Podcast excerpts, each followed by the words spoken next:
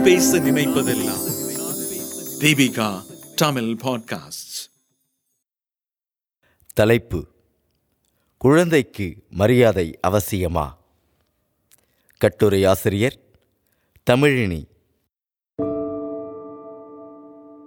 அரசியலில் மிக கராராக தம் கருத்துக்களை சொல்பவர் தந்தை பெரியார். அதனால் அவர் கண்டிப்பான ஒருவரைப் போல சித்தரிக்கப்பட்டாலும் எதிர்கருத்துகளுக்கு முக்கியத்துவம் கொடுப்பவர். அதுபோலவே சக மனிதரை மிகுந்த மரியாதையுடன் நடத்தியது என்று அவருடன் பழகியவர் சொல்லியும் எழுதியும் இருக்கிறார்கள். சக மனிதர்கள் என்றவுடன் பெரியவர்களைத்தான் நாம் எல்லோருக்கும் சட்டென்று நினைவுக்கு வரும்.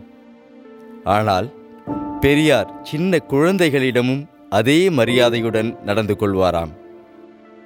வாங்க உட்காருங்க என்றே பேசுவாராம். இதை படிக்கும் சிலருக்கு இரண்டு விதமான யோசனைகள் எழக்கூடும். ஒன்று குழந்தைகளுக்கும் மரியாதை கொடுப்பது அவ்வளவு அவசியமானதுதானா? இரண்டு அப்படி மரியாதையான வார்த்தைகளோடு பேசினால் நெருக்கமான உறவாக அது இருக்காது. இன்னும் சிலருக்கு இதெல்லாம் சீரியஸாக பேச வேண்டிய ஒன்றா? என்று கூட தோன்றலாம். உண்மையில் குழந்தைகள் எப்படி மகிழ்ச்சியை கோபத்தை புரிந்து கொண்டு எதிர்வினை செய்கிறார்களோ அதே போல அவமரியாதையையும் புரிந்து கொள்கிறார்கள். அதற்கான எதிர்வினையை செய்யும் குழந்தைகளின் எண்ணிக்கை குறைவுதான். எப்படி பதிலளிப்பது என்று தெரியாமலும் மனதிற்குள் அடக்கிக் கொள்ளும் குழந்தைகளும் தான் அதிகம். உங்கள் மகனையோ மகளையோ வீட்டில் செல்லமாக எருமை கழுதை என்று சொல்லக்கூடும். ஆனால் வீட்டிற்கு உறவினர் அல்லது நண்பர்கள் வந்திருக்கும் நேரத்திலும் அப்படி சொல்லும்போது பெரியவர்களுக்கு வேண்டுமானால் இயல்பான ஒன்றாக இருக்கலாம். ஆனால் குழந்தைகள் அவமானமாக கருதுவார்கள். வந்திருக்கும் விருந்தினர் முன் பெரியவர்களை காயப்படுத்தக்கூடாது என்று பெருந்தன்மையாக மன்னித்து எதிர்வினை செய்யாமல் விட்டுவிடுவார்கள்.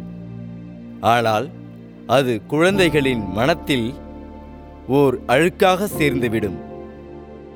யார் முன்னால் அவமானப்பட்டமோ அவர்கள் முன் இயல்பாக இருக்க முடியாமல் அவர்களின் கண்களில் படாமல் ஓடி ஒளிவார்கள்.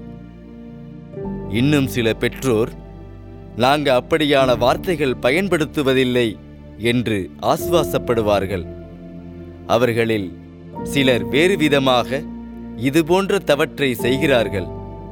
உதாரணமாக தானாக சாப்பிடும் வயதுள்ள குழந்தையுடன் ஹோட்டலுக்கு செல்லும்போது அக்குழந்தைக்கான நாற்காலி இருக்கும்படி பார்த்து கொள்வது அவசியம். ஹோட்டலில் இருக்க இல்லாவிட்டால் குழந்தையை அப்பா மடியில் உட்கார்ந்து கொள்ள சொல்வதோ நின்று கொண்டே சாப்பிட வைப்பதோ அவர்கள் மனதை வருத்தப்படவே செய்யக்கூடும். அப்படி வருத்தப்பட்டிருக்கிறாரா என்பதை கவனிக்க வேண்டியது அவசியம். குழந்தைகள் படிக்கும் பள்ளிக்கு செல்லும்போது வீட்டில் விளையாட்டாக செய்யும் சில சேட்டைகளை சொல்வதை தவிர்க்க வேண்டும். உதாரணமாக பாத்ரூம் போகும்போது பயப்படுவதால் கதவை திறந்து வைத்துக்கொள்வது இருட்டைக் கண்டு பயப்பட்டு விளக்கை எரிய விட்டபடி தூங்குவது போன்றவை பெற்றோருக்கு சாதாரணமாக இருக்கலாம். ஆனால் இந்த சேட்டைகளை பற்றி அந்த ஆசிரியர் பாடம் நடத்தும்போது ஓர் உதாரணமாக சொல்லிவிட்டால் குழந்தைக்கு பெரியளவில் மனச்சோர்வு ஏற்படக்கூடும். அந்த வகுப்பில் என்ன பாடம் நடத்தினாலும் மனதில் பதியாமல் போய்விடலாம். வீட்டுக்கு அருகில் இருப்பவர்களோடு நன்கு பேசி பழகும்போது அவர்களை அத்தை என்றும் மாமா என்றும் கூப்பிடச் சொல்லி குழந்தையை பழக்குவீர்கள். ஒரு நாள் பெரியவர்களுக்குள் ஏதேனும் ஒரு பிரச்சனை ஏற்பட்டுவிட பேச்சுவார்த்தையை முறித்துக் கொள்வீர்கள். அவர்களோடு பேசாதே அவங்க வீட்டுக்கு போகாதே என்று பொத்தாம் பொதுவாக குழந்தையிடம் சொல்லவும் செய்வீர்கள். ஆனால் உங்கள் சண்டையின் வீரியம் அக்குழந்தைக்கு தெரிய வாய்ப்பில்லை. ஒருவேளை தப்பித்தவறி சண்டை போட்ட நண்பரிடம் குழந்தை பேசுவதை பார்க்கும்போது நண்பர் மீதான கோபத்தை குழந்தை மீது காட்டுவீர்கள் திட்டுவீர்கள் அடிக்கக்கூட செய்வீர்கள்.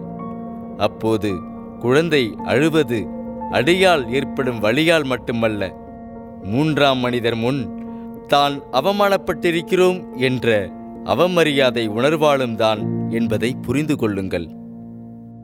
முதலில் ஓர் உறவை சற்றென்று முறிக்கும்படி குழந்தையை பழக்குவதை தவிருங்கள். இப்படியே வளரும் குழந்தைகள் எந்த காரணமுமின்றி ஒருவரை நம்புவதும் நம்ப மறுக்கவும் செய்வார்கள். அல்லது எந்த ஒருவரிடமும் பட்டும் படாமலே பழகும் தன்மைக்கு மாறிவிடுவார்கள். அதற்கான விதை நீங்கள் போட்டதாக இருக்கும்.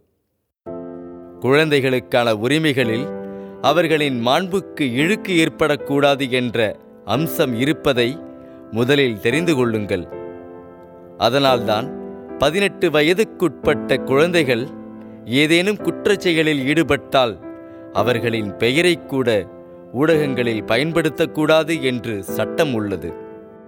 ஏனெனில் அக்குற்றத்தை குழந்தை தெரிந்து செய்யவில்லை. அதன் வருங்காலத்தில் இந்த சமூகத்தில் இயல்பாக வாழ முடியாமல் போவதற்கான காரணமாக இது அமைந்துவிடக்கூடும் என்பதாலும் சட்டம் இப்படி சொல்கிறது. இது அப்படியே நமது வீடுகளில் வளரும் குழந்தைகளின் இயல்பான நாட்களுக்கும் பொருந்தும். அவர்கள் அடிக்கடி பயன்படுத்தும் வார்த்தைகள் பெற்றோரிடமிருந்து கற்றுக்கொண்டவை. அதுபோலவே அவர்கள் செய்யும் தவறுகளில் பெற்றோர்களுக்கு பெரிய பங்கு இருக்கிறது.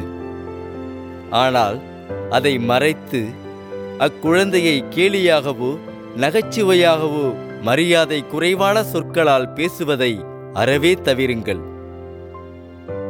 உங்கள் குழந்தைதான். அதற்கு பார்த்து பார்த்து ஒவ்வொன்றாக செய்கிறீர்கள்தான். உங்களின் உழைப்பின் பெரும் பகுதியை அக்குழந்தைகளுக்காகவே செலவழிக்கிறீர்கள்தான். அதனால் அக்குழந்தையை அவமானப்படுத்தும் உரிமை உங்களுக்கு இருப்பதாக நினைக்க வேண்டாம். முதலில் எதெல்லாம் அவர்களை அவமானப்படுத்தும் சொற்கள் செயல்களாக இருக்கும் ஒரு பட்டியல் போடுங்கள். அந்த பட்டியலை தவிர்த்தும் இன்னொரு பட்டியல் உங்கள் குழந்தையிடம் இருக்கும்.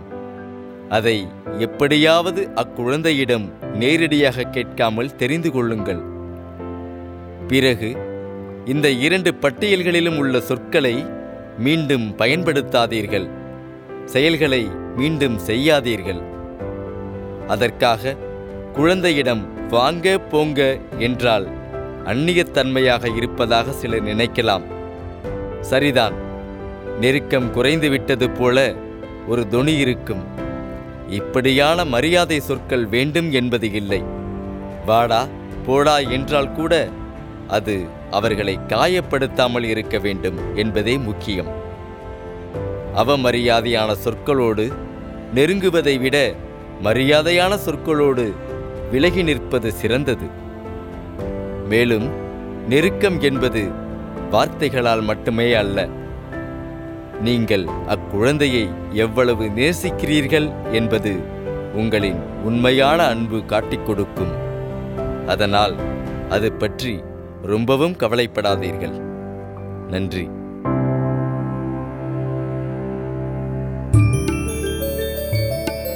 நீங்கள் கேட்ட இந்த அலையொளி அரும்பு மாத இதழில் வெளிவந்த கட்டுரையிலிருந்து எடுக்கப்பட்டது. வாங்கி படிப்பீர். அரும்பு மாத இதழ். இந்த வளைகுடையை தயாரித்து வழங்குவது தீபிகா ஊடக மையம். இணைந்து வழங்குவோர் அரும்பு மாத இதழ் மற்றும் தொன்பொஸ்கோ கல்லூரி சென்னை. குரல் வடிவம் ஆபிரகாம். ஒளி வடிவமைப்பு வின்ஸ்டன். மீண்டும் மீண்டும் கேட்கத் தூண்டும் நான் பேச நினைப்பதெல்லாம். தீபிகா தமிழ் பாட்காஸ்ட். வாரம் இருமுறை சந்திப்போம். சிந்திக்க.